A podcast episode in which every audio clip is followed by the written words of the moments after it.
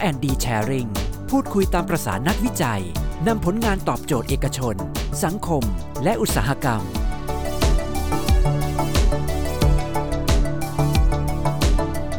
สวัสดีครับ ผู้ฟังทุกท่านที่รับชมผ่านช่องทาง NASDA สวทชแฟนเพจ Facebook Live NASDA Podcast NASDA YouTube รวมถึงผู้ฟังที่ผ่านการฟังผ่านการถ่ายทอดเสียงไปยัง Clubhouse ในห้องไซซีนด้วยนะครับ เรากลับมาอีกครั้งหนึ่งนะครับ กับการถ่ายทอดเรื่องราวต่างๆ ที่เกี่ยวข้องกับงานวิจัยไทย เพราะกว่าจะเป็นผลงานวิจัยได้นั้น นักวิจัยเนี่ยครับต้องคิดค้นหรือประดิษฐ์ขึ้นมาเนี่ยเขามีแนวคิดยังไง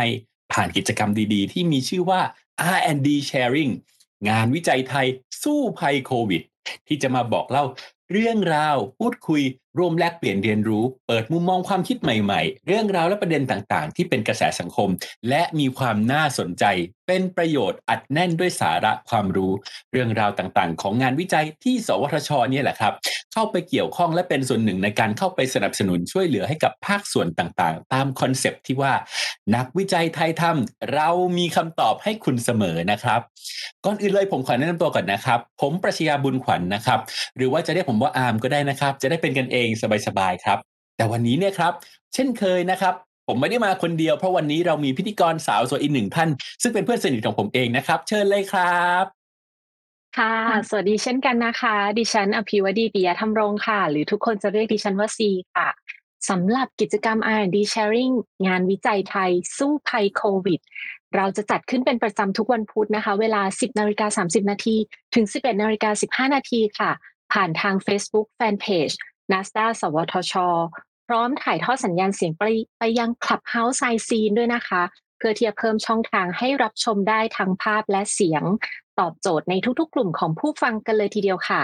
นอกจากนี้นะคะยังสามารถรับชมย้อนหลังได้ ผ่านทาง NASDA Podcast ในแอปพลิเคชัน Spotify ค่ะ และยังมีอีกหนึ่งช่องทางติดตามผ่านทาง NASDA YouTube ได้อีกด้วยค่ะเอาละค่ะสำหรับวันนี้ค่ะ R&D Sharing ตอนที่สองนะคะ อยู่อย่างไรเมื่อชีวิตไร้สัมผัสค่ะอาร์มทุกวันนี้ออกจากบ้านกันยังไงคะชีวิตไร้สัมผัสเชิโอ้ญโหค่ะจะบอกว่าการออกจากบ้านแต่ละทีของผมนะครับ คือต้องใช้หน้ากากสองชั้น แล้วบางทีเนี่ยครับ เวลาที่เราไปข้างนอกอย่างเงี้ยครับ จะสัมผัสอะไรสักอย่างหนึ่งอย่างเงี้ยครับ ผมจะใช้ข้อศอก เอาข้อศอกเนี่ยครับอืมดันประตู ดันเข้าไปเลย บางทีก็ใช้ตัวใช้หลังเนี่ยครับ ดันเข้าไปเลย แต่ถ้าเกิดว่าแบบต้องเปิดประตูต้องอะไรอย่างเงี้ยครับ บางทีเราต้องสัมผัสจริง ๆ อย่างเงี้ย มันก็ลำบากเหมือนกันนะครับ ผมรู้สึกว่าแบบมันเสี่ยงมากเลย โดยเฉพาะสำคัญมากๆเลยนะครับ ก็คือขึ้นลิฟต์ขึ้นลิฟต์นี่เป็นอะไรที่น่ากลัวมาก เพราะว่ามันต้องสัมผัสใช่ไหมครับ มันต้องสัมผัสแตะตามปุ่มนู้นปุ่มนี้ แล้วพื้นที่มันก็แคบด้วยเราต้องอยู่รวมกับคนจำนวนมากๆที่อยู่ในลิฟต์อย่างเงี้ยครับ คือทีนี้เนี่ยครับอืมเอ่อตัวผมเองเนี่ยเคยอ่านเจอข่าวหนึ่งของหนังสือพิมพ์ Post Today เมื่อสักเอ่อสักพักหนึ่งแล้วนะครับ ก็คือ หัวข้อข่าวเนี่ยเขาบอกว่าช็อกหญิงจีนใช้ลิฟต์แค่60วินาที แพร่เชื้อโควิดให้เพื่อนบ้าน71คนโอ้เคสนี้น่ากลัวนะครับ เพราะว่าเคสนี้นะครับเขาเป็น super spreader โควิด -19 แบบไม่แสดงอาการ แล้วก็เรื่องของเรื่องคือเขาเข้าไปใช้ลิฟต์เนี่ยแหละครับ เป็นลิฟต์ของคอนโดของเขาเนี่ยใช้ลิฟต์แค่ 60 วินาทีขึ้นลงแค่นี้ครับ แต่ว่าทำเพื่อนบ้าน 71 คนติดเชื้อไปด้วย ทีนี้นะครับนักวิทยาศาสตร์จากศูนย์ควบคุมและป้องกันโรคของสหรัฐหรือว่า CDC เนี่ยครับก็เผยว่าจริง ๆ แล้วลิฟต์เนี่ยครับเป็นสถานที่บ่มเพาะเชื้อชั้นดีเลย เพราะว่าหนึ่งมันเป็นสถานที่ปิดมีขนาดเล็กสองมีอากาศไม่ถ่ายเท นั่นหมายความว่าหากผู้ป่วยไอหรือจามเนี่ยครับหรือว่าพูดคุยกันเนี่ยเชื้อเนยครับมันจะกระจายทั่วแล้วก็อบอวนอยู่ในลิฟต์เนี่ยแหละครับไม่สามารถแพร่แล้วก็ล่องลอยออกมาข้างนอกลิฟต์ได้ ซึ่งอันนี้นะครับเป็นปัญหาที่สำคัญมากเลยปัญหาแบบนี้นะครับ มันจะต้องมีวิธีแก้ แต่ว่านักวิจัยไทยจะแก้ยังไงนั้น เดี๋ยวต้องให้ซีเป็นคนลำดับความให้ฟังแล้วนะครับ ค่ะ และสำหรับวันนี้นะคะ นักวิจัยไทยทำเรามีคำตอบให้คุณเสมอค่ะ กับตอนที่ชื่อว่าอยู่อย่างไรเมื่อชีวิตไร้สัมผัส วันนี้ค่ะ เราได้รับเกียรตินะคะ จากแขกรับเชิญพิเศษที่จะมาช่วยเราไขความกระจ่างค่ะ ว่าจริง ๆ แล้วมันมีโอกาสที่จะติดไวรัสโควิด -19 มากน้อยขนาดไหนซีขอถือโอกาสนี้นะคะ ต้อนรับพี่เก่ง ดรศิวลักษ์ศิวโมสธรรม ผู้อำนวยการศูนย์เทคโนโลยี เพื่อความมั่นคงของประเทศและการประยุกต์เชิงพาณิชย์ ชื่อย่อว่า NSD สวทช อีกครั้งค่ะ สวัสดีค่ะ ดรเก่ง สวัสดีครับพี่เก่งครับ สวัสดีครับอ่าซีขอขอบคุณมาก ๆ เลยนะคะ ที่มาร่วมแชร์ให้ความรู้กับผู้ฟังที่รับชมผ่าน 2 ช่องทาง Facebook Live และยังถ่ายทอดสัญญาณเสียงไปยัง Clubhouse ณขณะนี้ด้วยค่ะครับ ตอนนี้นะครับเห็นว่าพี่เก่งเนี่ยได้มีการปรับเปลี่ยนหรือแปลงสภาพลิฟต์ทั่วไปเนี่ยให้กลายเป็นลิฟต์มหัศจรรย์ไร้สัมผัส ในผลงานที่ชื่อว่า Magic Touch โอ้ลิฟต์ไร้สัมผัส ลดเสี่ยงเลี่ยงโควิด -19 ทางนี้เนี่ยครับผมแล้วก็ท่านผู้ฟังเนี่ยสนใจมากๆเลยครับ ก็เลยเออยากจะถามคำถามพี่เก่งเริ่มจากคำถามแรกนะครับ เป็นคำถามที่ simple มากๆเลยครับ ก็คือทำไมอะครับพี่เก่งถึงได้มองว่าการใช้การที่เราใช้ลิฟต์ทั่วไปเนี่ยถึงมีโอกาสที่ทำให้เรารับเชื้อโควิด -19 ได้มากขึ้นครับ ครับก็อย่างเมื่อกี้ที่ดรอาร์มบอกนะครับ ก็จะเห็นในตามภาพตามข่าวหรือตามบทวิจัยทั่วไปนะครับว่า การที่มีคนเป็นผู้ป่วยโควิด แล้วไปใช้ลิฟต์เนี่ยนะครับเนื่องจากต้องมีการสัมผัสเวลาไปกดปุ่มลิฟต์เนี่ยมันก็ถ้าผู้ป่วยมีการไอจาม แล้วมีเชื้อโรคติดอยู่ที่มือที่นิ้วนะครับ พอไปกดที่ปุ่มลิฟต์นะครับกดปุ๊บเชื้อโรคก็ไปติดอยู่ที่ปุ่มลิฟต์นะครับ แล้วก็คนที่มาเข้าไปกดเป็นคนถัดๆไปเนี่ยก็ก็มีโอกาสที่จะติดนะครับ เรามือเอามือไปเนี่ยสัมผัสปุ๊บจากนั้นคนทั่วไปไออ่านมาจับหน้านะฮะเอามาจับ บริเวครัณบร่างกายมาเข้ามือหรือมาจับของทานหรือมาทำอะไรหรือมาเช็ดจมูกเช็ดอะไรนะฮะเช็ดตา อันเนี้ยมันก็จะติดติดได้โดยง่ายเลยนะครับ แล้วก็อันนี้เป็นเป็นอันที่เขามีการศึกษาวิจัยแล้วว่ามันมันเป็นปัญหา แล้วก็มีการแพร่กระจายโรคได้ได้ได้จริงนะครับ ที่เราอยู่ในในลิฟต์เราอาจจะใส่เราอาจจะใส่หน้ากากได้นะครับ หน้ากากก็กันการพูดคุยเราบอกว่าห้ามพูดคุย ห้ามใส่หน้ากาก ไอ้ห้ามพูดคุยใส่หน้ากากก็ลดเรื่องของการที่จะติดผ่านไอ้ตัวเรื่องของการไอจามไปได้เยอะ แต่ว่าถ้าเกิดเรื่องของการที่จะต้องไปกดปุ่มเนี่ยนะฮะแล้วเราไม่มีอ่ากลไกที่จะไปมาตรการที่จะไปแก้ไขปัญหาตรงนี้มันก็สามารถจะแพร่กระแพร่กระจายเชื้อจากผู้ป่วยโควิดที่มาใช้ลิฟต์กับคนอื่น ๆ ที่ที่มาใช้ลิฟต์ต่อๆไปนะครับจะเห็นบางที่นะฮะบางที่อาจจะจะมีไม้จิ้มฟันนะฮะเขาให้ไม้จิ้มฟันมา แล้วเราก็เอาใช้ไม้จิ้มฟันไปกดจิ้มนะครับ หรือว่าใช้อื่น ไปกดจิ้มพวงกุญจงพวงกุญแจนะครับ ใช้พวงกุญแจไปกดพวงกุญแจเสร็จเอาเราก็เอากลับก็มาใส่ตัวเราอีกนะฮะมันก็ไม่ได้ช่วยครับแล้วไปแล้วเอามือล้วงพวงกุญแจมันก็อาจจะไปโดนเชื้อโรคที่ที่ที่ติดอยู่ในอ่าเสื้อผ้าอีกได้นะครับ ใช้ใช้ไม้จิ้มฟันก็ เอ่อมันก็เปลืองทรัพยากรด้วยนะฮะแล้วก็บางทีจะเห็นไม้จิ้มฟันก็ทิ้งกันไม่ไม่ไม่ไม่ไม่ไม่ถูกที่นะฮะแล้วก็บางทีบางที่ก็ขึ้นขึ้นรานะฮะ ไม้จิ้มฟันขึ้นราเพราะว่าไปวางชื้นมันก็ขึ้นราอะไรอย่างเงี้ยนะฮะมันก็เป็นแก้การแก้ปัญหาที่อาจจะอ่าไม่ไม่ค่อยดูดูอาจจะไม่ค่อยอ่าอาจจะมีวิธีการแก้ไขที่มีประสิทธิภาพมีดีกว่านะครับ ทางทางผมแล้วก็ทีมงานก็ได้คิดถึงว่าเอ๊ะถ้าเราใช้ระบบที่มันกดลิฟต์โดยไม่ต้องสัมผัสเนี่ย มันน่าจะเป็นประโยชน์แล้วก็น่าจะช่วยอ่าช่วยช่วยลดปัญหาเรื่องของการแพร่กระจายเชื้อโรคโควิด แล้วก็เชื้อโรคอื่นๆด้วยนะครับ ไม่ใช่แค่โควิดอย่างเดียว เชื้อหวัดเชื้ออะไรต่างๆในอนาคตมันจะเกิดโรคต่างๆ ขึ้นมาใหม่เนี่ย ถ้าเรามีลิฟที่ที่ไม่ต้องสัมผัสในการกดก็สามารถจะช่วยลดการการแพร่กระจายเชื้อโรคได้ดีครับ อืมขอบคุณครับพี่เก่ง คือจริง ๆ แล้วเนี่ยครับ จากที่ได้ฟังมาเมื่อสักครู่นี้นะครับ ตัวเชื้อไวรัสโควิด -19 เนี่ย มันสามารถติดกันได้คือสามารถติดเชื้อได้นะครับ ผ่านการสัมผัสด้วย ไม่ใช่แค่จากละอองละอองทางลมหายใจเท่านั้น คือเวลาที่เราไปสัมผัสอะไรเนี่ยครับแล้วก็มาสัมผัสปากหรือว่าตาหรือว่าจมูกอย่างเนี้ยครับก็คือจะทำให้เราติดเชื้อได้ ทีนี้อุปกรณ์ Magic Touch ของอทีมพี่เก่งเนี่ยครับเขาจะสามารถลด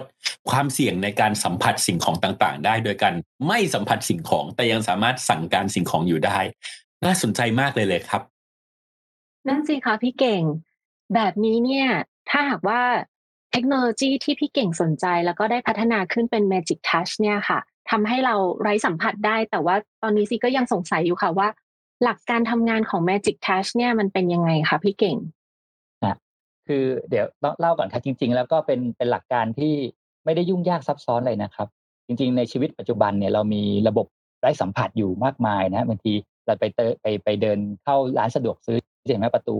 เปิดปิดเนี่ยมันก็เปิดเองโดยอัตโนมัติ เวลามีคนเดินผ่านนะครับ ก็หลักการคล้าย ๆ อย่างนั้นนะครับ ก็คือเราก็มีเซนเซอร์ที่เป็นเรียกว่าเซนเซอร์แบบไร้สัมผัสส่วนใหญ่ก็จะเป็นเซนเซอร์อินฟราเรดนะฮะพอมีการมีวัตถุเข้าไปอยู่ใกล้ๆนะฮะในบริเวณที่ที่เรากำหนดเนี่ยไอ้ระบบก็จะทำงานอัตโนมัตินะไม่ว่าจะเป็นนึกนึกถึงห้องน้ำนะฮะเวลาเราเข้าห้องน้ำปุ๊บมีสุขภัณฑ์เนี่ยมันก็จะมีประเภทแบบสุขภัณฑ์แบบที่แบบว่าใช้งานเสร็จปุ๊บเราเดินออกปุ๊บมันก็กดกดน้ำให้เราอัตโนมัติแบบนั้นนะฮะหลักการคล้ายๆกันแบบนั้นก็คือเอาเทคโนโลยีที่ใช้ที่มีใช้อยู่นะครับเอามาประยุกต์ใช้ในในลิฟต์ นะครับ ก็คือเอามาติดในตัวลิฟต์ทีนี้ข้อข้อข้อข้อข้อข้อยากของเรื่องของลิฟต์ก็คือว่าหลายคนอาจจะถามว่า เอ๊ะ มันก็ทั่วไปนะ มันก็มีอยู่ใช้อย่างตามห้องน้ำแล้วก็เห็นเทคโนโลยีตามประตูที่ผมที่บอกตามร้านสะดวกซื้อมันก็มีใช้งานอยู่ แต่สำหรับลิฟต์เนี่ย คือมันเป็นข้อยากคือว่า ถ้าเราจะไปยุ่งอะไรกับระบบลิฟต์นะฮะ คือคือลิฟต์มันเป็นเป็นสิ่งที่ปกติเราจะเห็นว่าลิฟต์เนี่ยเขาจะมีการต้อง maintenance ทุกทุกเดือนนะต้องมีคนมาตรวจเช็คทุกเดือนนั้นถ้าเราไปยุ่งอะไรกับระบบลิฟต์เขาทั้งหมดเนี่ยอ่าเรื่องของประกันของลิฟต์เรื่องของอะไรต่างๆ เนี่ยเขาจะคือเรียกว่าขาดประกันทันทีนะครับเขาก็จะไม่รับผิดชอบเรื่องของความเสียหายต่างๆนะครับนั่นคือเราจะไปซื้อสวิตช์บางคนถามว่าไปซื้อมาสิปุ่มมาซื้อมาแล้วก็ไปใส่เลยได้ไหมไปแปลงไปไปเปิดถอดวงจรแผงวงจรของลิฟต์มาแล้วก็เอาเปลี่ยนปุ่มแบบไร้สายเข้าไปอ่าอันนี้อันนี้ก็ จริง ๆ สามารถทำได้นะครับ แต่ว่าก็ต้องไปคุยกับกับบริษัทลิฟต์ว่าเออเขายอมไหมนะครับ แล้วว่าอ่าก็ส่วนใหญ่ก็จะไม่ยอมนะฮะส่วนใหญ่เขาก็จะแบบเออถ้าถ้าไม่ใช่เป็นลิฟต์ของกลุ่มของเขาเองเนี่ย อ่าเขาก็จะไม่ไม่ไม่อนุญาตให้เราใส่เข้าไปนะครับ แต่ทีนี้ปัญหาของของอันนี้ก็คือว่าอ่าอ่าเชื่องเนื่องจากไอ้ไอ้ปุ่มลิฟต์ที่อย่างถ้าเป็นรุ่นรุ่น ถ้าเป็นลิฟต์ใหม่ๆอะก็ไม่ค่อยมีปัญหาแต่ถ้าเป็นลิฟต์เก่าๆที่ติดตั้งไปแล้วเนี่ย คือการที่เราจะไปไปอัปเกรดไปอะไรเนี่ยมันค่อนข้างจะยุ่งยากก็ต้องอ่าบางทีผู้ผู้ผลิตเขาก็ไม่ได้ทำรองรับไว้นะฮะอ่าแล้วก็คือคือคือมันก็มีราคาที่ค่อนข้างสูงด้วยนะครับ อันนี้ก็คือประเด็นปัญหางั้นเราก็เลยคิดว่าเอ๊ะถ้าเรามีมีเทคโนโลยีง่าย ๆ ที่เราไปแปลงลิฟต์ต่างๆ ทั่วไปที่มีอยู่ทั่วไปเนี่ยนะฮะให้กลายเป็นลิฟต์แบบไร้สัมผัสได้นะครับ มันน่าจะช่วยที่จะลดปัญหาเรื่องการการแพร่กระจายโควิดได้ดีนะครับ ก็ก็เลยก็คือหลักการทำงานคล้ายๆนี้ครับดรซีถ้าเรานึกถึงหุ่นยนต์เหมือนถ้าเรามีหุ่นยนต์บอกอะคุณจะไปชั้นไหน ชั้นหนึ่งหุ่นยนต์ไปกดให้เรา ลักษณะแบบนั้นเลยเราก็ไม่ต้องสัมผัสนะฮะเราบอกเราบอกเราเพียงแต่บอกหรือว่าก็คือเอามือไปไปไปไปไปวางไว้ตรงปุ่มไอ้ที่ตัวเลขที่ของหุ่นยนต์นะฮะว่าเออเนี่ยไปชั้นหนึ่งชั้นสองเนี่ยแล้วหุ่นยนต์ก็เขาเขาก็ไปกดให้เราลักษณะแบบนั้นนะฮะงั้นเจ้าเจ้าเจ้าตัว Magic Touch เนี่ยมันก็เหมือนเป็นหุ่นยนต์ขนาดเล็กๆ ที่ถูกไปติดตั้งไว้กับอ่าอ่าตัวลิฟต์นะหน้าหน้าปุ่มลิฟต์พอเราสั่งเราทำเราเอาเราเอานิ้วหรือเอามือไปบังไว้ในในในตัวเลขเลขหนึ่งอย่างเงี้ยใกล้ๆนะฮะเจ้าเจ้าหุ่นยนต์เล็กๆเนี่ย Magic Touch เนี่ยมันก็จะไปกดตัวปุ่มอ่าลิฟต์หมายเลขหนึ่งให้เราแทนอะไรอย่างเงี้ยนะครับ หมายเลขที่ต้องการไป อันนี้คือหลักการทำงานแบบเรียกว่าคร่าวๆเลยนะครับ แล้วก็อ่าข้อดีของมันคือว่าเราจะไม่ไปยุ่งกับวงจรอิเล็กทรอนิกส์ของลิฟต์เลย นะเพราะว่าเราเป็นเหมือนหุ่นยนต์ไปกดมันก็เหมือนกับคนไปกดให้ มันก็ไม่ได้ทำให้อ่าวงจรของของลิฟต์เนี่ยเสียหายใดๆทั้งสิ้นเลยนะครับ อันนี้ก็เป็นเป็นอันที่เราพยายามจะเข้ามาเป็นแก้แก้แก้ไขปัญหา ก็เลยเรียกว่าเป็นชุดดัดแปลงลิฟต์ธรรมดาให้กลายเป็นลิฟต์แบบไร้สัมผัสนะครับ แล้วก็เราได้จดจดสิทธิบัตรนะครับจดอนุสิทธิบัตรไว้ทรัพย์สินทางปัญญาไว้ก็ ก็เรียกว่าต้องต้องต้องต้องน่าภูมิใจนะครับ ว่าเป็นเป็นเป็นเป็นเป็นนวัตกรรมไทยไม่แพ้นวัต ไม่แพ้ใครในโลกนะครับ เราเราจดสิทธิบัตรไปในช่วงที่มีการแพร่ระบาดนะครับ แล้วก็ปรากฏว่าหลังจากนั้นเนี่ยมีหลายประเทศนะฮะที่ที่ที่เขามาจดที่หลังเรานะฮะจดจดสิทธิบัตรทรัพย์สินทางปัญญาที่หลังเรา แต่ว่าก็ก็จะเอามาขายในประเทศไทยเราผมก็คงก็ก็ไม่ได้นะครับเพราะเราเราจดไว้ก่อนแล้วเนี่ยนะครับเยี่ยมเลยค่ะพี่เก่ง แปลว่าความท้าทายจริง ๆ แล้วก็คือ เราจะ adopt ใช้ที่หลักการทำงานของเครื่อง Magic Touch ครับ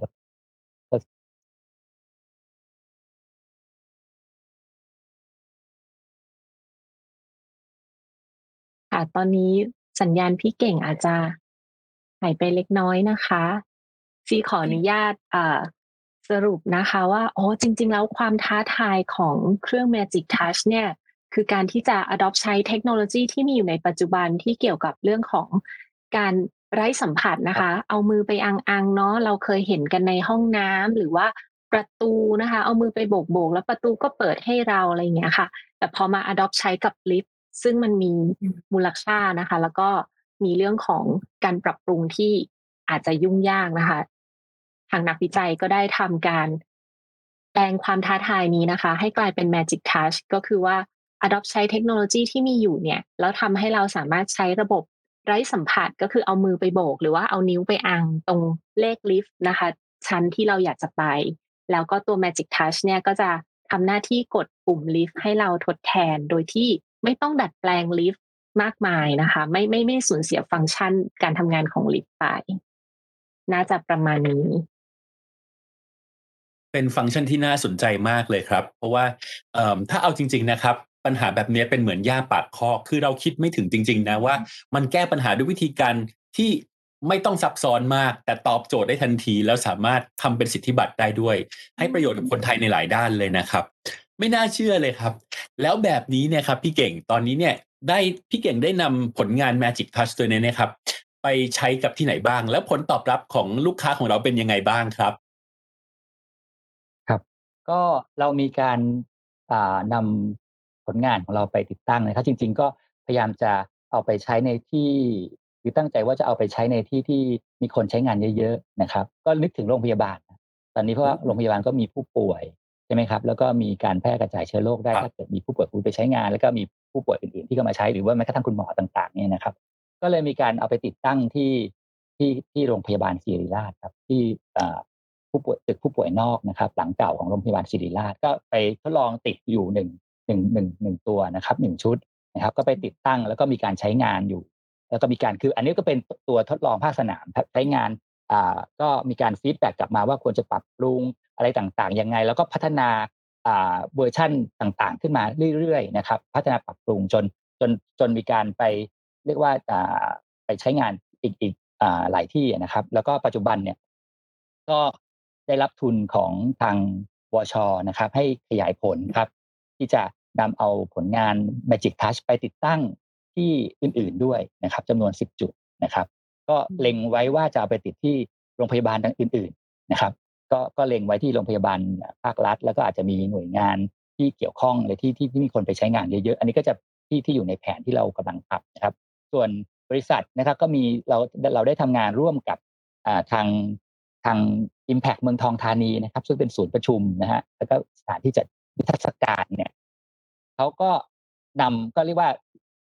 ซื้อนะครับ ก็คือมีการซื้ออุปกรณ์นวัตกรรมของเราไปติดตั้งในลิฟต์ของเขาเรียกว่าทุกอาคารเลย ไม่ว่าจะเป็นอาคาร Challenger นะครับ อาคาร Arena อาคาร IEC ของเขาเนี่ยนะครับ ก็คือไปในจำนวนเป็น10 10 10 10ลิฟต์เลยนะครับ ที่ที่ที่เอาไปติดตั้งประมาณ10 10ชุดเนี่ยก็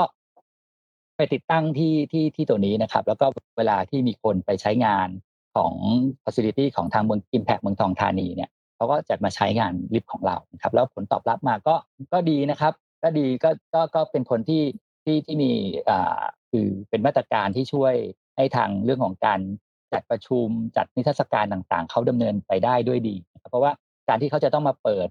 เปิดไอตัวนิทรรศการนะฮะการเปิดใช้งานการแสดงสินค้าเนี่ยทางจังหวัดเนี่ยเขาก็ต้องขอว่ามาตรการของทางผู้ผู้จัดงานเนี่ยมีมาตรการอะไรในการที่จะ ไปช่วยในการที่จะลดเรื่องของการแพร่เชื้อนะครับเขาก็เอานวัตกรรมของเรานะครับเขาเอาของหุ่นยนต์ฆ่าเชื้อด้วยแสง UV ของเราไปใช้นะครับเขาเอาตัวปุ่มกดลิฟต์ไร้สัมผัสนะครับในจิตทัชของเราไปใช้นะครับ ไปใช้ที่ที่ที่ที่ศูนย์ประชุม อันนั้นก็เป็นอันที่ที่มีการใช้งานอยู่นะครับ แล้วก็มีการใช้งานอยู่ที่ตึกตึกหน้านะครับ ตึกตึกสกนะครับตึกสำนักงานของสวทชนะครับ อันนี้ก็มีการใช้งาน Magic Touch ของเราอยู่นะครับ อีกทั้งเป็นที่โรงพยาบาลสนามนะครับสำหรับโรงพยาบาลโรงพยาบาลสนามของ สวทชนะครับ ที่บ้านวิทย์นะครับ ตรงนั้นก็มี Magic Touch นะครับ ติดตั้งใช้งานอยู่ครับอันนี้ที่นี่ที่มีติดตั้งปัจจุบันนะครับ แล้วก็เมื่อกี้อย่างที่ผมเรียนว่ากำลังได้รับทุนจากวชนะครับ ตอนนี้ได้รับทุนมาแล้วกำลังอยู่ในส่วนที่กำลังจะจะจะจะจัดจ้างจัดทำชิ้นส่วนต่างๆ เพื่อไปติดตั้งตามมหาวิทยาตามโรงพยาบาลนะครับ ที่เล็งๆไว้ก็โรงพยาบาลธรรมศาสตร์ เฉลิมพระเกียรติเนี่ยใกล้ๆกับของเราเนี่ยนะครับแล้วก็อาจจะเล็งตามโรงพยาบาลที่ที่ดัง ๆ ไว้ที่ใหญ่ ๆ ไว้อีกสองสามที่นะครับ ก็ติดต่อโรงพยาบาลภูมิพลนะครับโรงพยาบาลที่ที่อยู่ในละแวกของเรา แล้วก็รวมถึงโรงพยาบาลที่อยู่ในในเมืองด้วยนะครับ ครับผมที่ทำอยู่ครับส่วนเรื่องของการเมื่อกี้ที่ดรดรอาร์มถามว่ามีบริษัทเอกชนสนใจที่จะนำไปไปถ่ายทอด ถ่ายทอดเทคโนโลยีหรือเปล่า อันนี้เรามีมีมีมีบริษัทเข้ามาคุยกับหลายเจ้าอ่ามาคุยกับเราหลายหลายหลายเจ้านะครับ ก็สุดท้ายตอนนี้ก็มีเจ้าที่เรียกว่ากำลังกำลังคุยกันเรื่องสัญญาเรื่องอะไรว่าเออจะจะจะเซ็นสัญญากันในเร็วๆนี้นะครับ แล้วก็จะนำเทคโนโลยีเนี่ยไปติดตั้งที่ไปขยายผลนะครับจริง ๆ มีหน่วยงานบริษัทเอกชนที่สนใจมากนะครับ ที่จะเอาหน่วยวัตกรรมของเราเนี่ยไปไปใช้งานครับแต่ว่า ก็ก็อยู่ที่ว่าจะต้องมีคือเขาก็จะติดว่าจะต้องมีเอกบริษัทเอกชนมารับไป แล้วก็นำไปใช้นำไปก็คืออย่างมันก็มีเรื่องของ after sale service ต่างๆ ด้วยเนี่ยก็ตอนนี้มีบริษัทเอกชนที่มาติดต่อเราแล้วเราก็กำลังจะถ่ายทอให้เขาก็ในอนาคตคงคงน่าจะมีอย่างน้อยๆก็มีสิบสิบแห่งนะครับ ที่จะที่นำของนวัตกรรมของเราเนี่ยไปไปใช้งานนะครับแล้วอนาคตหวังว่านะฮะคือไม่ใช่คือถ้าถ้าเป็นไปได้เนี่ยจะมีโอกาสได้ ได้ส่งออกไปติดตั้งไปช่วยช่วยเหลือประเทศอื่นด้วยนะครับ อันนี้ก็จะเป็นความความความความเรียกว่าความตั้งใจของของทีมงานนะจริงๆนวัตกรรมนี้ที่ที่เราคิดขึ้นมาเนี่ยก็ไม่ได้คิดว่าจะหวังผลกำไรอะไรนะฮะยังคิดออกมาเพื่อที่จะช่วยสังคมช่วยช่วยช่วยเหลือว่าเออมันสามารถที่จะลดการแพร่กระจายเชื้อโรคได้ก็หลาย ๆ หลาย ๆ หน่วยงานก็มองหาว่านวัตกรรมอะไรที่จะมาช่วยไอตัวเรื่องของกดลิฟต์นะครับเวลาเราไปตามบางทีตามห้างก็ใช้ไอตัวขาเหยียบเนี่ยหรือว่าบางคนใช้คือคือมีมีไม้จิ้มฟันมีอะไรก็คือพยายามช่วยช่วยที่จะหาวิธีในการบรรเทาเราก็เลยคิดนวัตกรรมตัวนี้ขึ้นมาเพื่อที่จะช่วยสังคมเป็นหลักนะครับครับดรอาร์มครับ ครับโอ้ผมฟังแล้วผมปลื้มใจแทนทีมงานเลยครับว่า มีมีหน่วยงานที่เป็นทั้งภาครัฐแล้วก็เอกชนเนี่ยได้นำนำผลงาน Magic Touch ตัวนี้นะครับ ไปใช้ในในการทำงานจริง เริ่มตั้งแต่โรงพยาบาลศิริราชที่ตึกผู้ป่วยเก่าหรือตึก OPD นะครับ ตึก OPD เนี่ยก็ขึ้นชื่ออยู่แล้วนะครับ ว่ามีผู้เข้ามาใช้บริการจากภายนอกเยอะมาก แล้วก็พอนำระบบนี้ไปใช้นะครับ ก็สามารถแก้ปัญหาเรื่องการแพร่แพร่กระจายของเชื้อโรคได้ ผ่านการใช้ลิฟต์แบบไร้สัมผัสทีนี้พอมาถึงจุดที่เป็น ได้รับทุนของวอชมาเนี่ยครับซึ่งเป็นทุนที่ได้ยากมากนะครับ อันนี้ต้องต้องเล่าให้ฟังท่านผู้ฟังทันฟังทราบนิดนึงนะครับ ว่าทุนวอชเป็นทุนที่ขอยากได้ยากนะครับ แล้วก็ทีมของพี่เก่งเนี่ยสามารถขอทุนนี้มาเพื่อนำมาสร้างตัว Magic Touch เนี่ยครับใช้กับโรงพยาบาลที่มีอยู่เพิ่มเติมได้อีก แล้วก็ยังสามารถนำไปใช้ที่ Impact เมืองทองธานีได้ด้วย ในทุกจุดทุกลิฟต์ของ Impact เมืองทองนะครับ ซึ่งไม่น่าเชื่อนะครับว่ามันสามารถ ขยายผลไปได้ถึงขนาดนี้ แล้วก็ได้ผลตอบรับที่ดีมากจากจากลูกค้าของเรา แต่ว่าตรงนี้เนี่ยครับการจะไปถึงส่งออกได้หรือเปล่าเนี่ย อาจจะต้องส่งคำถามไปที่ซีนะครับ เพื่อให้ซีขยายผลตรงนี้นิดนึงครับ เชิญเลยครับอ่าจริงๆเมื่อสักครู่พี่เก่งก็แตะๆไว้นิดนึงแล้วนะคะ ว่ามีภาคเอกชนเนี่ยสนใจมารับถ่ายทอดองค์ความรู้ตรงนี้ไปเพื่อที่จะขยายผลต่อค่ะ ตอนนี้อยากจะสอบถามพี่เก่งเพิ่มเติมค่ะว่า เอ๊แล้วการถ่ายทอดเทคโนโลยีตรงนี้เนี่ยเผื่อมีเอกชนท่านไหนนะคะ สนใจอยู่นะตอนนี้เนี่ย จะเข้ามาติดต่อผ่านช่องทางไหนได้บ้าง หรือว่าจะเกิดการถ่ายทอดเทคโนโลยีกันอย่างไรได้บ้างอะคะพี่เก่งครับ ก็ก็จริงจริงจริงจริงสวชเราก็มีหน่วยงานที่รับเรื่องดูแลเรื่องการถ่ายทอดเทคโนโลยีนะครับ ก็เป็นหน่วยงานที่เราเรียกว่า TO นะครับ ก็ติดต่อคือคือจริง ๆ ติดต่อผ่านเข้ามาทางนักวิจัยมาถึงทางทีมงานผมก่อนก็ได้ครับ แล้วเดี๋ยวเรา forward ต่อไปให้กับกับหน่วยงานที่รับผิดชอบนะครับ ซึ่งปกติในการที่จะถ่ายทอดเทคโนโลยีเนี่ยก็เราเราไม่ได้จำกัดว่าจะถ่ายทอดเฉพาะเป็นเป็นเป็นเป็นเรียกว่าไม่ได้ exclusive กับเจ้าใดเจ้าหนึ่งนะครับส่วนใหญ่เราก็จะถ่ายทอดให้กับอ่าเนื่องจากตลาดมันใหญ่มากนะครับลิฟต์มันมีจำนวนมากครับแล้วมีเอกชนอาจจะต้องต้องมีหลายหลายหลายเจ้าที่จะช่วยกัน นะครับนำเอาเทคโนโลยีไปขยายผลนะครับเพราะเจ้าหนึ่งก็อาจจะดูแลได้จำนวนจำนวนจำนวนหนึ่งนะครับอันนี้นะครับแล้วก็ขยายไปก็สามารถที่จะมามามาติดต่อเข้ามาในส่วนของของของทีมงานนะครับ หรือว่าติดต่อตรงเข้าไปที่สำนักทรัพย์สินทางปัญญาของจัดการทรัพย์สินทางปัญญาของสวชก็ได้ครับก็ก็ก็จะเป็นอันที่ที่ในเรื่องของการถ่ายทอดนะครับเทคโนโลยีครับค่ะ อาจจะต้องเล่าให้กับทางผู้ชมผู้ฟังทางบ้านนะคะ ได้รับทราบนิดนึงค่ะ ปกติแล้วนักวิจัยเราพัฒนาผลงานวิจัยแล้วเราก็จะจดสิทธิบัตรแล้วในขั้นตอนของการถ่ายทอดเทคโนโลยีให้กับทางเอกชนเนี่ยค่ะ ก็จะเป็นเรื่องของการทำสัญญาเพื่อที่จะให้สิทธิ์ในการใช้สิทธิบัตรเหล่านั้นนะคะ ถูกต้องไหมคะพี่เก่ง ครับ ก็จริงๆจริง ๆ ต้องต้องต้องเรียนดรซีนะ ผมก็ไม่ได้เชี่ยวชาญเรื่องของการถ่ายทอดเทคโนโลยีนะส่วนใหญ่ก็จะทำเน้นทำเพื่อสังคม คิดถึงว่าทำเพื่อสังคมก่อนนะฮะว่าเราเราทำนนวัตกรรมมาเพื่อที่จะตอบโจทย์การแก้ไขปัญหาของสังคมนะครับ ก็เดี๋ยวเรื่องอื่น ๆ เรื่องอะไรมันมันตามมา แต่ว่าก็เรื่องเป็นของในการที่เราถ่ายทอดเอกชนเนี่ยถ่ายทอดเทคโนโลยีให้เอกชนก็ไม่ได้คิดว่าจะเป็นการที่จะสร้างกำไร แต่ว่าเป็นการเรียกว่าเป็นการขยายผลการที่จะเราจะช่วยสังคมได้เยอะขึ้นกว้างขึ้นนะครับ ในในการที่จะเอานวัตกรรมของประเทศไทย ซึ่งแน่นอนมันมันมันพอใช้นวัตกรรมไทยคนคิดคนไทยเองทำคิดเองทำเองเนี่ยราคามันถูกกว่าที่จะไปใช้นวัตกรรมของต่างประเทศด้วยอยู่แล้วนะครับสามารถที่จะเวลามันเกิดปัญหาเสียเสียหายเนี่ยนะครับ มันก็ซ่อมได้รวดเร็ว เพราะว่ามีมีมีการสามารถจะซ่อมหรือต่างๆภายในประเทศได้นะครับต่างกับการที่เราจะไปต้องไปนำเข้าเทคโนโลยีจากต่างประเทศเนี่ย ซึ่งถ้าเกิดการเสียมีการเสียหายหรือการจะต้องซ่อมต่างๆเนี่ยมันจะใช้เวลานาน อันนี้ก็เป็นข้อดีที่ที่ทำไมเราถึงอ่าอ่าถึงถึงมีการถ่ายทอดเทคโนโลยีไปสู่อ่าบริษัทเอกชนภายในประเทศนะครับ แล้วก็ขยายสู่เรื่องของการใช้งานให้มันกว้างขึ้นนะครับ ก็จะเป็นหลักๆอย่างนั้นนะครับ ซึ่งกระบวนการก็เป็นอย่างที่ดรซีแนะนำเลยอ่าได้ได้พูดถึงเลยนะครับว่าก็ก็ทางเราก็มีการจดอ่าทรัพย์สินทางปัญญาไว้นะครับ แล้วก็จะมีการก็ก็จะเชิญบริษัทเอกชนที่สนใจเข้ามาถ่ายทอดเทคโนโลยีนะครับ ที่ที่เราได้จดสิทธิบัตรไว้ไปผลิตเป็น เป็นอ่าเป็นเป็นผลิตภัณฑ์นะครับ เพื่อจะไปขายหรือจำหน่ายสู่สู่ภาคประชาชนสังคมต่อไป อันนี้ก็คือเป็นการทั่วไปแล้วก็จะมีการคิดค่าค่าเขาเรียกว่าเป็นค่าค่าค่านิดนิดหน่อยหน่อยนะครับ ในส่วนของแต่ที่จะเป็นเป็นเรื่องของค่าค่าไลเซนค่าส่วนที่จะต้องมาจ่ายให้กับค่าไลเซนของทรัพย์สินทางปัญญานะครับ ก็เป็นเป็นเป็นนิดไม่ไม่ไม่ไม่ไม่เยอะนะครับ ไม่ไม่ไม่ ประมาณนั้นหลัก ๆ คือสชเราก็อยากจะทำงานเพื่อที่มีจริงหลัก ๆ ของเราคือการทำงานเพื่อที่จะตอบโจทย์สังคม สร้างผลกระทบให้กับสังคมนะครับ สร้างคือได้ช่วยเหลือสังคมครับผมผมมองในมุมนั้นนะครับ แล้วก็การที่อไปพอเราช่วยสังคมแล้วเราทำสิ่งดีๆให้กับสังคมนะครับ คือถ้าเราขายของดีนะครับ แล้วคือเรามีของดีๆเนี่ยเดี๋ยวเรื่องของการขายการจำหน่ายอันนี้มันเป็นเป็นเรื่องของทาง ทาง commercial ทางทางเขาเรียกอะไรฮะทางธุรกิจก็จะเดินเข้ามาหาเราเองนะครับ เพื่อที่จะขยายนะครับอันนี้ก็เน้นเรื่องของคุณภาพนี่เป็นเป็น core value ของสวชที่ที่ที่ไม่ใช่แค่ทีมผมนะฮะเข้าใจว่าดรอาร์ทุกคนดรอาร์ดรซีแล้วก็นักวิจัยของตัวทั้งหมดเนี่ยก็จะมี core value นะครับมีเรื่องของการทำในลักษณะแบบนี้ครับเป็นเป็นเรื่องของวิจัยที่พยายามจะสร้างประโยชน์ให้กับสังคมครับ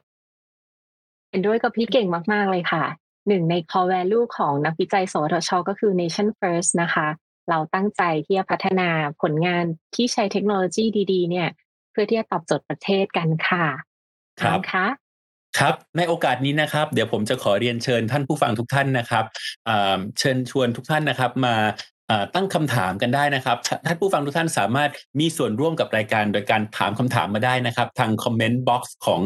Facebook Live นะครับ ตอนนี้นะครับเรามีคำถามมาแล้วนะครับหนึ่งคำถามจากทางบ้านนะครับคำถามแรกท่านถามว่า ถ้าเกิดว่าอยากจะใช้ระบบ Magic Touch เนี่ยครับอยากจะนำไปติดตั้งที่ที่ที่บ้านหรือว่าที่องค์กรด้วยนะครับ จะต้องทำยังไงบ้างครับ ต้องติดต่อใครครับ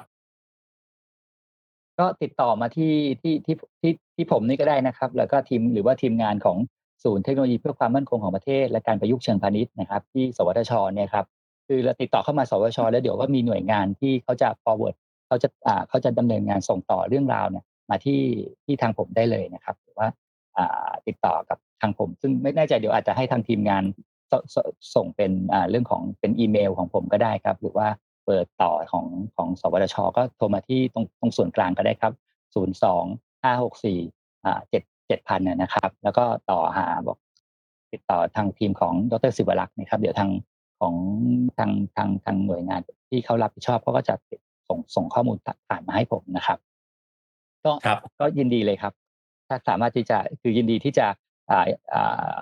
ขยายผลนะครับของของของเราต่อไปครับ ครับอขอเพิ่มเติมให้กับท่านผู้ฟังทางบ้านนะครับ วิธีการติดต่อที่เราใช้นะครับก็คือสามารถโทรศัพท์เข้าหาส่วนงานกลางได้เลยนะครับ เบอร์โทรศัพท์นะครับ 02 564 7000 นะครับเราสามารถคุยกับโอเปอเรเตอร์ได้โดยตรงนะครับ เช่น อย่างสมมุติว่าอยากติดต่อทีมของพี่เก่งนะครับ อาจจะพูดว่าต้องการติดต่อเรื่อง Magic Touch หรือว่าลิฟต์ไร้สัมผัส พูดแบบนี้ได้เลยนะครับ เพราะว่าโอเปอเรเตอร์เข้าใจแล้วก็จะส่งสายต่อให้พี่เก่งโดยตรงเลยนะครับ จริงๆแล้วนะครับผลงานต่างๆของ สวทชเนี่ยสามารถติดต่อได้ด้วยวิธีการแบบนี้นะครับ เช่นอ่าโทรเข้ามาแล้วก็บอกว่ามีปัญหาเรื่อง Lexitron มีปัญหาเรื่อง Magic Touch อย่างเนี้ยครับ ก็ติดต่อได้เลยครับโดยตรงครับโอเปอเรเตอร์ของเราสามารถ relay ไปหานักวิจัยที่เกี่ยวข้องได้ครับ ต่อไปขอเชิญแหมพี่ซีแอบเลยครัขาบยของแอบขายของนะคะ ดรอาร์มใช่ค่ะ แล้วก็ตอนนี้นะคะสำหรับเพื่อนๆ พี่ๆ น้องๆ นะคะ ที่ฟังกันอยู่ทาง Facebook Live นะคะ หรือว่าทาง Clubhouse เนี่ยค่ะ ถ้าหากว่ามีคำถามนะคะ ส่งกันเข้ามาได้เลยนะคะ จะได้พูดคุยจะได้เอ่อได้รับคำตอบจากดรเก่งกันสดๆเลยค่ะ ตอนนี้นะครับมีคำถามเข้ามาอีกแล้วครับคำถามที่สองนะครับเขาถามว่าเอิ่มชิ้นส่วนของอุปกรณ์ใน Magic Touch เนี่ยครับต้องนำเข้าจากต่างประเทศบ้างหรือเปล่าครับ หรือว่ามีผู้ผลิตในไทย 100%เลยครับอ่า คือข้างในส่วนใหญ่ก็จะเป็นคือจริงๆมันก็มีไม่ไม่ได้ไม่ไม่ได้มีอะไรที่ซับซ้อนนะครับ วงจรก็คือคือวงจรก็เป็นเหมือนกับเป็น CPU ที่ใช้งานทั่วไปนะครับ อย่างเช่นพวกอ่าที่ที่ที่เราใช้ control เป็น embedded system ทั่วไปตัวนี้นครับจริงๆจริงจริงจริงก็มีผลิตประเทศคนไทยก็ผลิตได้นะครับ ก็ก็ถ้าจะถ้าจะจะซื้อจากอ่า supplier ประเทศไทยก็ก็ก็ก็มีนะครับ ก็มีข้างในก็จะเป็นพวกกลไกทาง mechanic ส่วนใหญ่ก็จะเป็นพวกกลไกทาง mechanic พวก วกอะไรที่มันเป็นเป็นทาง mechanic ทางกลนะครับ ก็ไม่ได้ต้องจะจะต้องไปนำเข้าจากต่างประเทศนะครับ อาจจะมีชิ้นส่วนที่เป็นอย่างอย่างเล็กๆน้อยๆชิ้นส่วนทางอิเล็กทรอนิกส์อย่างเช่นเรื่องของ LED เรื่องอะไรต่างๆเนี่ยครับก็ส่วนส่วนส่วนใหญ่ก็ก็ก็มีบางส่วนที่จะต้องนำเข้า แต่ว่าเราก็เอามาประกอบคือคือวงจรทั้งหมดที่ที่ที่เราทำเนี่ยก็คือเราออกแบบเองนะครับ ออกแบบวงจรเองต่างๆ แต่ว่าในตัวชิ้นส่วน อันนี้ก็เป็นธรรมชาติของประเทศไทยนะไอ้ส่วนที่ บางชิ้นส่วนที่มีอยู่ผลิตภายในประเทศ ก็ซื้อจัดหาในภายในประเทศ ถ้าบางชิ้นส่วนต้องต้องจัดหาจากต่างประเทศมันก็ซื้อซื้อมาแล้วมาประกอบ แต่ที่สำคัญคือว่าไอ้ตัวเทคโนโลยีที่ที่เป็นวงจรตัวเนี้ยอันเนี้ยเป็นของไทยร้อยเปอร์เซ็นต์เพราะเราออกแบบเองนะฮะไอ้ตัวนี้สำคัญถ้าเกิดถ้าเกิดคือคือคือเป็นตัวที่ควบคุมแต่ว่าชิ้นส่วนเนี่ยก็เป็นส่วนที่ส่วนประกอบที่หาซื้อตามตามตามซัพพลายเออร์ทั่วไป ไม่ว่าจะเป็นต่างประเทศหรือภายในประเทศหรือนอกประเทศครับ แล้วก็ตัว casingต่างๆก็ ก็เราทำใช้ใช้ใช้ใช้ local นะครับ ก็เป็นพวกอาจจะเป็นอ่าอลูมิเนียม หรือว่าสแตนเลสหรืออะไรที่ก็หาได้จากซัพพลายเออร์ภายในประเทศครับ ครับ อยากให้พี่เก่งเอ่อขยายความของคำว่า embedded system หรือว่าระบบคอมพิวเตอร์ขนาดเล็กนิดนึงครับว่ามันคืออะไรครับ ท่านผู้ฟังจะได้เห็นภาพตรงกันครับ ครับก็จริงๆก็หมายถึงก็เป็นเป็นวงจรอ่า เรียกว่าเหมือนมันก็เหมือนกับคอมพิวเตอร์อย่างนี้ที่ดรอาร์มพูดนะครับครับมันก็มีขายวงจรอ่าที่ที่เป็นแบบนี้ทั่วไปนะที่ที่ปัจจุบันที่มีคนเขานิยมใช้กันเยอะๆ ก็พวกตระกูลของ Arduino อะไรพวกเนี้ยนะครับ ที่ที่มีอ๋อใช้งานอยู่ทั่วไปก็หาซื้อได้อ่าทั่วไปนะครับ จริงๆ แล้วพวกเนี้ยมันเป็น Open Source ด้วยหมายถึงว่าถ้าถ้าประเทศไทยเกิดเกิดมีใครอยากจะผลิตเอาเอามาผลิตก็ไปเอาแบบพวกเนี้ยมา แล้วก็มาใส่คือก็ไปไปซื้อวงจรซื้อชิ้นส่วนมาประกอบทำเป็นอันนี้ก็ได้ ทำมาทำเป็นเหมือนกับเหมือนกับเป็นบอร์ดขายไปในประเทศก็ได้นะครับ ถ้าทำแล้วถูกกว่า ก็ก็ก็สามารถจะทำนั้นอย่างนั้นได้ครับก็โอ้โหก็ก็เป็นประมาณเนี้ยครับ ก็เป็น embedded ครับ system ก็คือจริง ๆ ก็คือ คือคอมพิวเตอร์ขนาดย่อมๆนั่นเองนะฮะที่มันมีความครับสามารถแต่เนื่องจากเราไม่ได้ใช้เราไม่ต้องมีมีความสามารถขนาดเท่ากับคอมพิวเตอร์เนี่ย มันก็จะมีเรื่องของขนาดเล็กลง แล้วก็มีขนาดเล็กไม่ใหญ่ แล้วก็มีประสิทธิภาพอาจจะพอทำเรื่องของอาจจะประมวลผลอ่า ง่ายๆ อย่างเช่นเรื่องของการควบคุม การกดต่างๆ ควบคุมวงจร ควบคุมอุณหภูมิ ควบคุมอะไรที่เราเอาไปใช้ส่วนใหญ่เนี่ยก็จะเอาไปใช้แบบใช้เป็นเขาเรียกว่า embedded system ไปเป็นใส่พวกเขาเรียกว่าเซนเซอร์ต่างๆนะครับอืมเนี่ยก็เซนเซอร์เรื่องของการที่จะดูว่ามีคนมาแตะปุ่มหรือเปล่าอันนี่ก็เป็นเซนเซอร์ชนิดหนึ่งอย่างเงี้ยครับก็ก็ครับใช้ไอไอระบบพวกนี้อยู่ครับ ประมาณเนี้ยครับดรอาร์มครับอืมครับพี่เก่งก็คะ อืม เชิญเลยครับถ้าซี ถ้าซีเข้าใจไม่ผิดก็คือ embedded system เนี่ย ถ้าหากว่าคนทั่วไปจะคุ้นเคยก็อย่างเช่น แอปพลิเคชันที่ทำ home automation เปิดปิดไฟอัตโนมัติ หรือว่าลดน้ำต้นไม้อัตโนมัติพวกนี้ใช่ไหมคะพี่เก่ง ใช่ครับ ก็ประมาณนั้นเลยครับ ก็คือกลุ่มกลุ่มกลุ่มพวกพวกนั้นนะครับ ที่สามารถคือพวกเนี้ยก็เป็นอันที่คือเราสามารถจะโปรแกรมเองได้หมายถึงว่า คือคนที่ที่มีที่ที่ที่เอ่อที่ engineer ของของไทยเราเองเนี่ยที่เราทำนักวิจัยต่างๆ ถ้าเราทำโปรเจกต์ขึ้นมาเราก็สามารถจะทำจะโปรแกรมมันให้มันทำสิ่งอ่าทำทำสิ่งต่างๆ ตามที่เราต้องการได้นะครับ อย่างเมื่อกี้ที่ที่ดรซีบอกนะครับ เรื่องของการทำ home automation เรื่องของการทำ smart farm ต่างๆ พวกนี้ใช้ embedded system ก็คือเป็นคอมพิวเตอร์ตัวย่อยๆ ตัวเล็ก ๆ เนี่ยนะครับ ที่ที่ทำได้ มันก็คล้ายๆอย่างโทรศัพท์มือถือเราก็ถือว่าเป็นคอมพิวเตอร์ ย่อยๆ ชนิดหนึ่งนะครับ ลักษณะแบบนั้นนะครับที่ที่ที่ที่มีแต่ว่ามันอาจจะไม่มีฟังก์ชันโทรศัพท์ออกมาประมาณนั้นครับ ครับค่ะโอ้น่าสนใจมากเลยครับ ทีนี้นะครับ มีคำถามจากทางบ้านมาอีกแล้วนะครับท่านผู้ฟังยังสามารถมีส่วนร่วมกับรายการร่วมสนุกกับเราได้นะครับ ผ่านช่องทางคอมเมนต์คอมเมนต์บ็อกซ์ในใน Facebook Live นะครับคำถามข้อที่ 3 จากทางบ้านนะครับเอ่อท่านถามว่ากระบวนการติดตั้งอุปกรณ์เอ่อ Magic Touch เนี่ยครับใช้เวลานานหรือเปล่าครับ เพราะว่าเผื่อบางทีเนี่ยในกรณีที่อาคารมีลิฟต์อยู่ตัวเดียว แล้วถ้าเกิดว่าต้องติดตั้งนานเนี่ยครับก็อาจจะต้องรบกวนกระบวนการทำงานขององค์กรอย่างเนี้ยครับครับ ส่วนใหญ่การติดตั้งก็ก็ไม่ได้นานครับ อันนี้คือคือตอนติดตั้งเนี่ยแป๊บเดียวเองฮะเข้าไปคือของเราคือของเราจะไม่คือของของอย่างเมื่อกี้ที่ผมเรียนคือว่าเรามีข้อดีคือ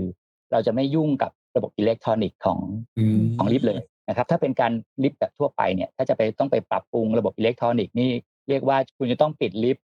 แล้วก็คุณจะต้องแบบ service แบบอาจจะเป็นอาทิตย์เลยนะฮะคือต้องใช่คือคือไม่ครัใช่บเป็นอาทิตย์แต่ว่านานนะฮะเพราะว่าเขาต้องไปเปิดถอดวงจรอิเล็กทรอนิกส์ไปยุ่งกับ CPU เขาต้องปิดใช่ไหมฮะของเราไม่ต้องเลยฮะของเราเป็น external เลย ก็คือเอาเอาของเราไปสวมทับกับกับปุ่มเดิมนะครับ แค่มีการเดินสายไฟให้มันเท่านั้นเองก็แป๊บเดียวในการเดินสายไฟนั้นไม่นานนะครับ แล้วส่วนใหญ่ที่เราไปติดตั้ง ก็ส่วนใหญ่ก็จะไปติดตั้งนอกเวลา นะนอกเวลาทำการนะครับ ช่วงที่ไม่มีคนใช้งานอย่างเงี้ยนะครับ ก็ติดตั้งไม่นานแค่เดินสายไฟนะครับ แล้วก็การติดตั้งก็ทำเป็นเป็นเป็นเฟสเฟสไปนะครับความหมายคือคือเราไม่ต้องติดตั้งพร้อมกันนะฮะซึ่งทำข้างนอก ก็คือมันก็เป็นจุดนั้นนะฮะก็ทำแป๊บครับทำแป๊บไม่นานฮะพอใส่เสร็จก็ก็ก็ใช้งานได้นะครับก็ไปทำชั้นต่อไปนะครับหรือชั้นต่อแม้กระทั่งในลิฟต์เนี่ยพอทำเสร็จปุ๊บก็เปิดใช้งานได้ไม่ไม่ไม่ไม่นานเลยครับ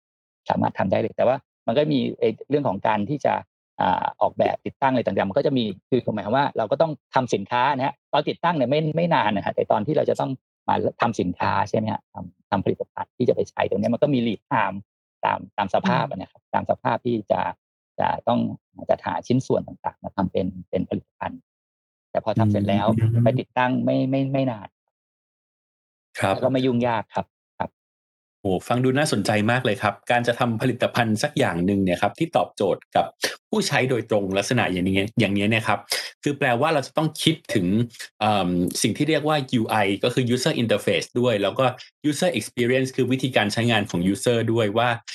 มันจะตอบโจทย์ของเขาหรือเปล่า ซึ่งทางทีมพี่เก่งเนี่ยครับได้คิดเรื่องนี้มาอย่างดี จนกระทั่งออกมาเป็นผลิตภัณฑ์ที่ติดตั้งแป๊บเดียวเสียบปุ๊บ แล้วก็ เดินสายไฟหน่อยเดียวก็สามารถใช้งานได้ทันทีโอ้ฟังแล้วภูมิใจแทนเลยครับ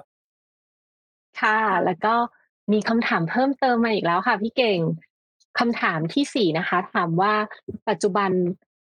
เอ่อมีการรองรับพื้นที่การติดตั้งเนี่ยค่ะในเขตไหนบ้างในประเทศเราอะนะคะ หรือว่าจำเพาะเจาะจงในกรุงเทพมหานครปริมณฑลหรือว่าจังหวัดไหนบ้างอะค่ะพี่เก่ง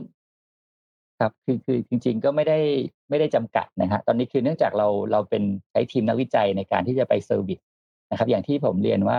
อ่าตอนนี้มันก็คือเป็นการเรียกว่าเหมือนกับเป็นงานวิจัยเราทำแล้วก็เป็นการวิจัยแล้วก็มือคือก็ยังมีการปรับปรุงอยู่แต่ตอนนี้เริ่มเริ่มที่จะนิ่งแล้วนะฮะคือเราก็ระหว่างที่เราทำไปแล้วก็ปรับปรุงจนได้เวอร์ชั่นที่ค่อนข้างจะ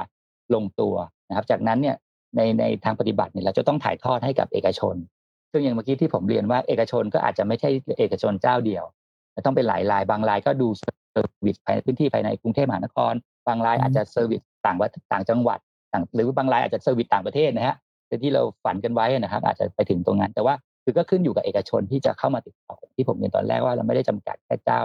เจ้าใดเจ้าหนึ่งนะครับ ก็ก็ก็นั้นเรื่องของพื้นที่ที่จะไป service ต่างๆเนี่ยขึ้นอยู่กับเอกชนที่จะมารับเนี่ยแต่ว่าในส่วนที่ปัจจุบันเนี่ยที่เราทำเป็นงานวิจัยเนี่ยเราก็พยายามจะทำไอ้ในในในเขตพื้นที่ที่ เนื่องจากสวทชเราตั้งอยู่ในเขตพื้นที่กรุงเทพและปริมณฑลเนี่ยเราก็พยายามที่จะอ่าอ่าทำทำทำทำติดตั้งนะครับใช้เลือกเลือกสถานที่ที่มามามาเป็นสถานที่ติดตั้งเนี่ยก็พยายามจะอยู่ในกรุงเทพปริมณฑลเพื่อหากมีเกิดเหตุการณ์ที่จะต้องเข้าไป service เนี่ยก็จะจะสะดวกกับทีมงานครับประมาณนี้นะครับ แต่ว่าในในในในในทางปฏิบัติแล้วหากมีบริษัทเอกชนมา license ออกไปเนี่ยก็สามารถที่จะขยายไปสู่การใช้งานทั่วประเทศได้ครับอืม โอ้โหค่ะ พอขยายผลงานเป็นระดับวงกว้างพอขยายผลงานเป็นระดับวงกว้างเนี่ยครับ เราจะเห็นเลยว่าจริง ๆ แล้วนะครับ ผลงานที่ตอบโจทย์กับพี่น้องประชาชนนะครับ ไม่จำเป็นต้องเป็นผลงานที่ซับซ้อนมากก็ได้ บางครั้งผลงานที่ดูแล้วแบบเป็นการนำเทคโนโลยีที่มีอยู่ในอยู่ในองค์กรอยู่แล้วนะครับ มาใช้ประโยชน์ในระดับ วงกว้างอย่างเนี้ยก็สามารถตอบโจทย์พี่น้องประชาชนได้เหมือนกันอย่างเช่น Magic Touch นะครับเป็นตัวอย่างหนึ่งที่ดีมากเลยครับอตอนนี้นะครับท่านผู้ฟังยังสามารถตั้งคำถามใน comment box ของ Live Facebook ได้อยู่นะครับครับสามารถเรียนเชิญได้เลยนะครับค่ะระหว่างนี้ค่ะมีมีคำถามค่ะอยากถามพี่เก่งค่ะ เพราะว่าลักษณะการทำงานของ Magic Touch ก็คือเราเอาฝ่ามือของเราหรือว่านิ้วของเราเนี่ย ไปบังตรงหมายเลขชั้นที่เราต้องการไปใช่ไหมคะพี่เก่ง เราเราจะต้องเอ่อเอาเข้าไปใกล้ขนาดไหนอะคะ หรือว่าเซนเซอร์เขาจะไวขนาดไหนอะคะพี่เก่ง ช่วยเล่าตรงนี้ให้ฟังนิดนึงค่ะที่เราติดที่เราตั้งไว้นะครับก็ตัวนี้เป็นเป็นก็เป็นดีไซน์นะครับ ว่าคือจริงๆแล้วเซนเซอร์เราสามารถจะตั้งตั้งแต่ประมาณในใกล้ๆมากๆเลยอย่างอาจจะครึ่งเซนถึงอีกเซนก็ได้นะครับความจริงแล้วเซนเซอร์เขามีความเป็นศักยภาพในการที่จะทำได้ แต่ว่าในทางปฏิบัติแล้วเนี่ย ผู้ใช้ก็อยากจะใช้อาจจะประมาณพอประมาณสัก ประมาณหนึ่งถึงสองเซนหนึ่งถึงสามเซนประมาณนี้ฮะใกล้ไปก็รู้สึกว่าจะชิดกับไปตรงปุ่มใช่ไหมไกลไปมันก็ถ้าเกิดเราไกลไปเนี่ย มันก็กะกะลำบากหมายถึงว่ามันก็จะเล็งอะว่าจะไปกดปุ่มไหนลำบาก แล้วงั้นที่ที่ลองทดลองกันทำมาแล้วลองลองทำศึกษาวิจัยกันเนี่ยมันก็จะประมาณสองถึงสามเซนตรงนี้ระยะที่มันกำลังดีนะครับ ที่จะที่จะใช้งานได้สะดวกครับแล้วก็กดไม่ผิดพลาดนะครับไม่งั้นคืออยู่ไกลมากมันเล็ง กดจะกดเลขหนึ่งมันไปโดนเลขสองไงครับประมาณนั้นนะครับจริงด้วยค่ะ จริงครับ ครับ แล้วก็การใช้งานก็แล้วแต่บางคนก็อย่างผมถนัดจะทำอย่างนี้นะแต่บางคนก็ชอบจะกดอย่างนี้นะฮะก็คือก็ก็พยายามจะออกแบบให้ให้มันรองรับกันกันที่จะกดได้ทุกทุกทุกทุกอริยบทนะโอ้แปลว่าเราสามารถเอ่อหลากหลายในการที่จะไปอังเซนเซอร์ได้ด้วย ครับก็ขึ้นอยู่กับทางคือคือขอให้มันมีอะไรไปไปบังตรงปุ่มนะฮะจะเป็นมือจะเป็นจะใช้อะไรก็ได้ไปบังมันอะนิ้วมือดูใช้งาน อย่างเงี้ยนะครับ ก็พยายามทำให้มัน flexible นะครับ ยืดหยุ่นในการใช้งานให้ให้ให้มีความสะดวกในการใช้งานครับครับนวัตกรรมของเราคือเราก็ต้องมีระบบที่จะเรียกว่ามันมันมันจะ detect มันคือเรียกว่าจะป้องกันการกดปุ่มหลายปุ่มซ้อนกันด้วย เพราะบางทีเราเลื่อนมือไปใช่ไหมครับ ระบบมันก็มีความฉลาด มันก็จะดีเทคได้ว่าอ่าเรายังเรายังไม่เรายังไม่เรายังไม่เรายังไม่ตั้งใจกดปุ่มนี้นะ มันก็ยังไม่มันยังก็ยังไม่ส่งคำสั่งจนกว่าเราจะหยุดแล้วก็เรียกว่า เอ่อเรียกว่าตัดสินใจว่าจะกดแล้วเนี่ย มันถึงจะอ่าส่งข้อมูลไปครับโอ้เยี่ยมเลยค่ะใส่เทคโนโลยีเข้าไปเพิ่มเติมเพื่อให้มีความเพื่อเพื่อให้ระบบเรามีความแม่นยำในการเออคือใช้งานสะดวกขึ้นครับ ประมาณนี้ครับ ตอนนี้นะครับก็มีคำถามเพิ่มมาจากทางบ้านอีกแล้วนะครับ แต่ต้องขออนุญาตนะครับว่าอาจจะต้องเป็นคำถามสุดท้ายแล้วนะครับ และเป็นคำถามที่น่าสนใจมากๆเลยครับ ก็คืออปัจจุบันนี้เนี่ยครับ ผลงานยังมีข้อจำกัดบ้างหรือเปล่าครับ เช่นอรองรับหมายเลขได้กี่ชั้น บางตึกมันจะมีจำนวนชั้นมากๆอย่างนี้ครับ อุปกรณ์เนี่ยมันจะต้องติดตั้งยังไง แล้วก็อีกหนึ่งคำถามนะครับที่ติดกันเลยนะครับก็คือ แล้วถ้าเกิดว่าเป็นของผู้พิการทางสายตาอย่างนี้ครับ อุปกรณ์นี้จะสามารถรองรับได้หรือเปล่า เพราะว่าตอนนี้ผู้พิการทางสายตานะครับต้องใช้วิธีการอ่านอักษรเบรลก็คือต้องเอามือเนี่ยไปสัมผัส ซึ่งตรงนี้ก็เป็นอันตรายเหมือนกันสำหรับผู้พิการทางสายตาทีนี้เนี่ยทางพี่เก่งเนี่ยครับก็ มีแผนที่จะขยายผลไปถึงผู้พิการทางสายตาบ้างหรือเปล่าครับ มีสองคำถามนะครับ เชิญเลยครับคำถามที่หนึ่งนะครับ ก็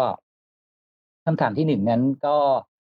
เรื่องของข้อจำกัดตัวนี้ไม่ไม่ไม่ได้มีข้อจำกัดเลยนะฮะของเราเนื่องจากมันเป็นเป็นเทคโนโลยีที่ที่ที่เราทำแล้วก็คือเราก็ทำแล้วก็ต้องออกแบบให้ให้เหมาะกับลิฟต์แต่ละตัวนะครับนั้นเวลาเราออกแบบเนี่ยเราก็จะไปสำรวจหน้างานก่อนว่าเออลิฟต์นี่มันมีกี่ชั้นมีปุ่มกี่ปุ่ม ครับแล้วข้อดีที่เราทำตัวนี้คือเราก็จะสามารถจัดแปลงระบบให้ให้เข้ากับทุกทุกทุกลิฟต์ทุกยี่ห้อนะฮะอย่างเมื่อกี้ที่ตอนแรกที่เราเรียนคือว่า ถ้าเป็นลิฟต์ที่ยี่ห้อใดยี่ห้อหนึ่งเนี่ยเราก็ต้องติดต่อเจ้าผู้ผลิตเจ้าใดเจ้าเจ้าหนึ่งนั้นนั้นนะครับในการที่จะเอาถ้าถ้าจะถ้าเขาจะมีไอตัวปุ่มอะไรสัมผัสก็ต้องไปติดต่อเจ้าเจ้าใดเจ้าหนึ่ง แต่ว่าของเราเนี่ยมันดีตรงที่ว่าเราจะติดตั้งได้กับทุกทุกยี่ห้อเลย ก็คือเป็นข้อดีแล้วก็ทุกรูปแบบที่ที่ที่มีอยู่เราก็ออกแบบนะฮะไอตัวหน้ากากเนี่ยเราเรียกว่าหน้ากากตัวนี้นะฮะให้ให้ให้เหมาะกับกับกับลิฟต์ของของของนะของคือคือคุณสมบัติทางกายภาพของลิฟต์นั้นๆนะครับ ซึ่งส่วนใหญ่ครับมันก็จะไม่ค่อยแตกต่างกันเท่าไหร่อะส่วนใหญ่ก็จะมีเป็นเป็นลักษณะอ่าที่คล้ายๆกันของของลิฟต์นะฮะก็ก็จะไม่ค่อยได้มีความแตกต่างนั้น ก็อาจจะปรับปรับนิดนิดหน่อยหน่อยนะครับ ในการที่จะปรับไอตัว ระยะระยะต่างๆเนี่ยซึ่งมันทำได้โดยที่ว่าไม่ไม่ได้ใช้เวลาครับก็คือแค่ออกแค่แค่แค่ออกแบบไอตัวหน้ากากเท่านั้นเองไอตัวหน้ากาครักบอ่าซึ่งปัจจุบันก็ก็ไม่ได้ทำไม่ไม่ยากนะครับในการที่ที่จะทำออกแบบพวกหน้ากากออกมาโดยโดยมันเดี๋ยวนี้มันมีระบบของ 3D printing อะไรต่างๆ เข้ามาช่วยด้วยนะครับ มันก็จะทำให้การออกแบบต่างๆมันรวดเร็วมากขึ้นครับครับประมาณนั้นอันนั้นคำถามที่หนึ่งนะครับ ส่วนคำถามที่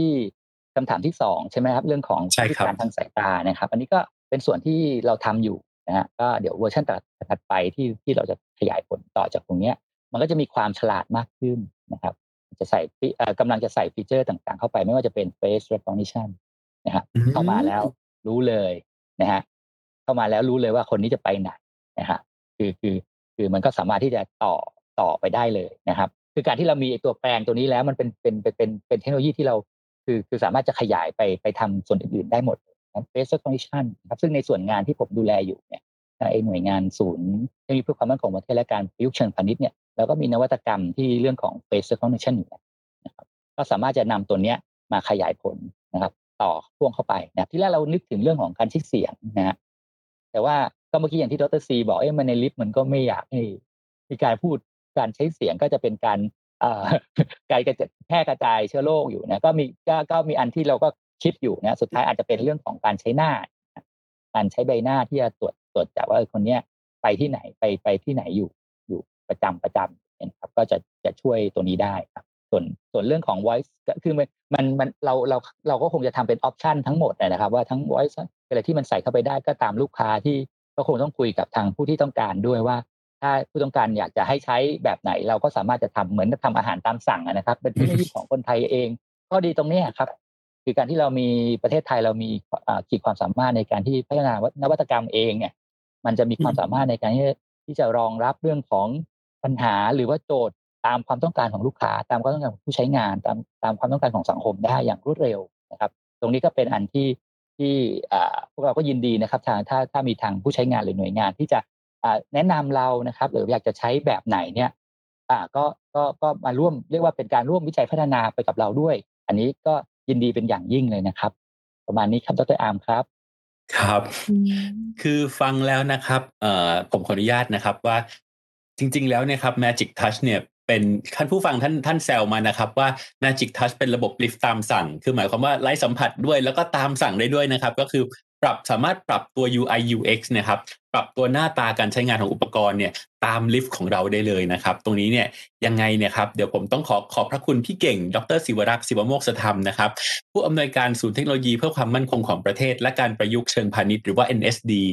าจากสวทช มากๆนะครับ ที่ได้ร่วมแลกเปลี่ยนเรียนรู้ แล้วก็ให้ความรู้กับพวกเราในวันนี้นะครับ วันนี้เนะครับรายการเต็มไปด้วยสาระ แล้วก็เป็นประโยชน์ในเชิงความรู้ในแง่ของงานวิจัยไทย